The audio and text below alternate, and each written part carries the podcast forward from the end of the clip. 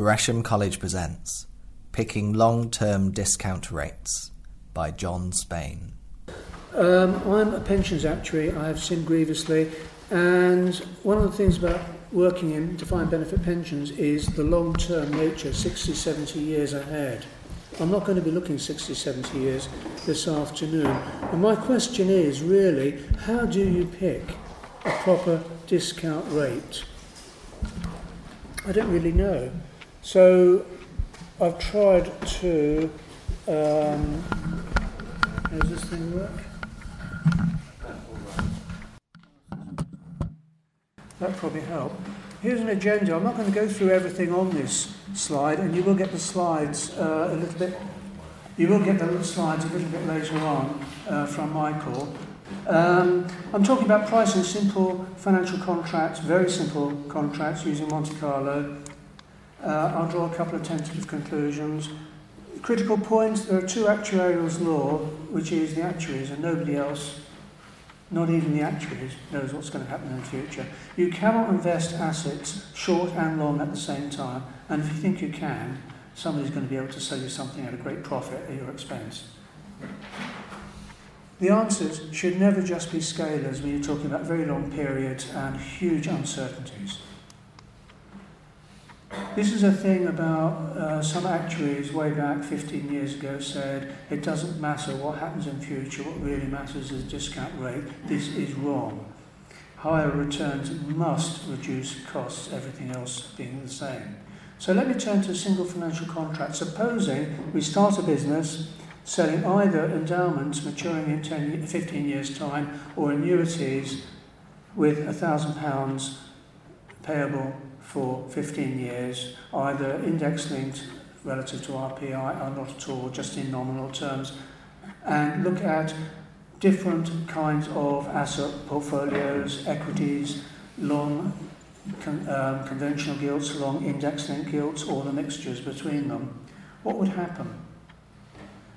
The thing is that in pricing something, you need to know how much the cash flows themselves are going to cost before you start adding on things like expenses, profit margin, contingencies.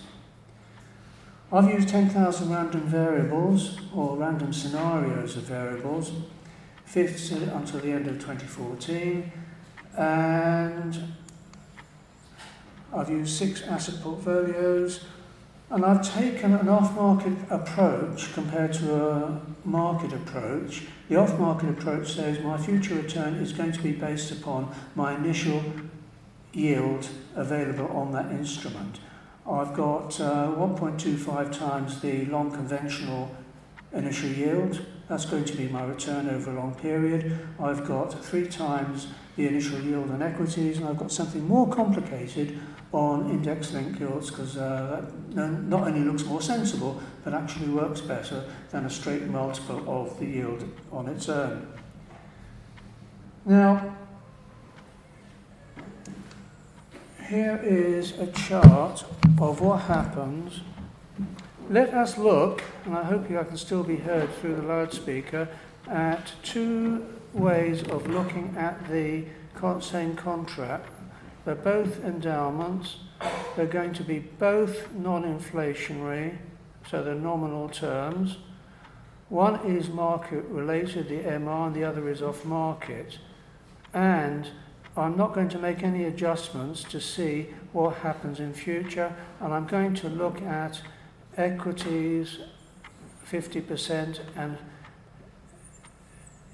uh, fixed interest, conventional bonds 50%.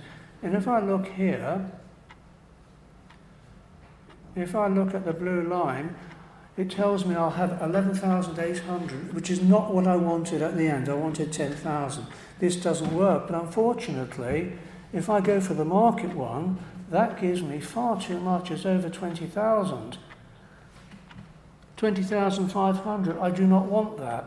So supposing I look for, well, what would it look like if we adjusted the discount rate to give the right value. And now you will see that it is possible to find the discount rate. It's not on there yet. We will show that in a moment. It is possible to find a discount rate which will lead to the right number, 10,000 at the end. Now, being simple, simplicity is very, very hard. Dolly Parton expressed it perfectly. The fund ran away with itself, and we didn't want it to do that. So, if the fund is too high at the end, that assume that means that the initial capital value is too high because discount rate was too low. So, how could we find out how to determine the discount rate? So, here what we've got is a different sort of, this is just about yields, and we'll go back to endowment, we'll go to the same investment. If I'd gone for standard yields, the market rate would have been, come on, the market rate would have been, um, you can see it for yourself, at 6.87. Off market would have given me a better return of 10.16. If I look down here, what is the adjusted yield? What is the yield I need to make at 10,000 at the end? And that for both of them, obviously for the same cash flows, 10,000 at the end, same investment returns all the way through, is 10.8. Now, but the interesting thing is the yield adjustments. To get from there to there on a market base is as much as nearly 4%. Off market was much closer to the mark at 0.6%. That's a big difference. Now, the question is how significant are those differences statistically? Using a t test, we'll go to this. Anything more than 1.96 suggests a 5% margin either way. If it's more than 1.96, it's big. And in fact, if you look at this significance level, um, 68, 67.57, that is statistically significant, and most of them are. What that means essentially is that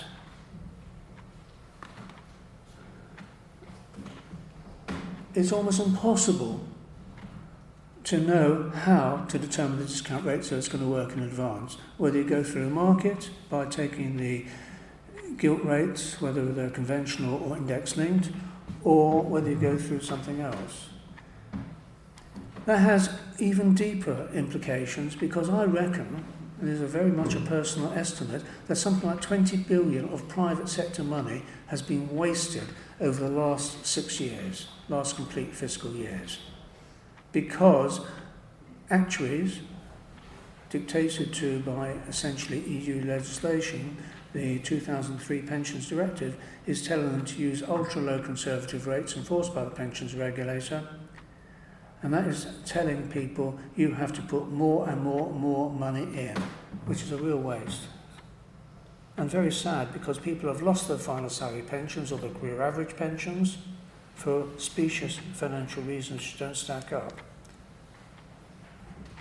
For prudence, one always needs the benchmark against which you're testing.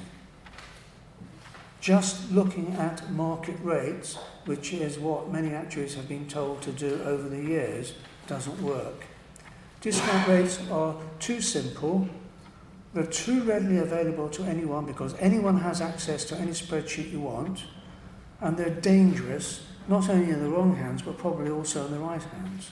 Because if you don't get the assumptions right, what you're actually trying to model, it ain't going to work. So I think for long term projects, it's probably now time to junk them. They are dead. They don't work because there are too many people who are misusing them, abusing them.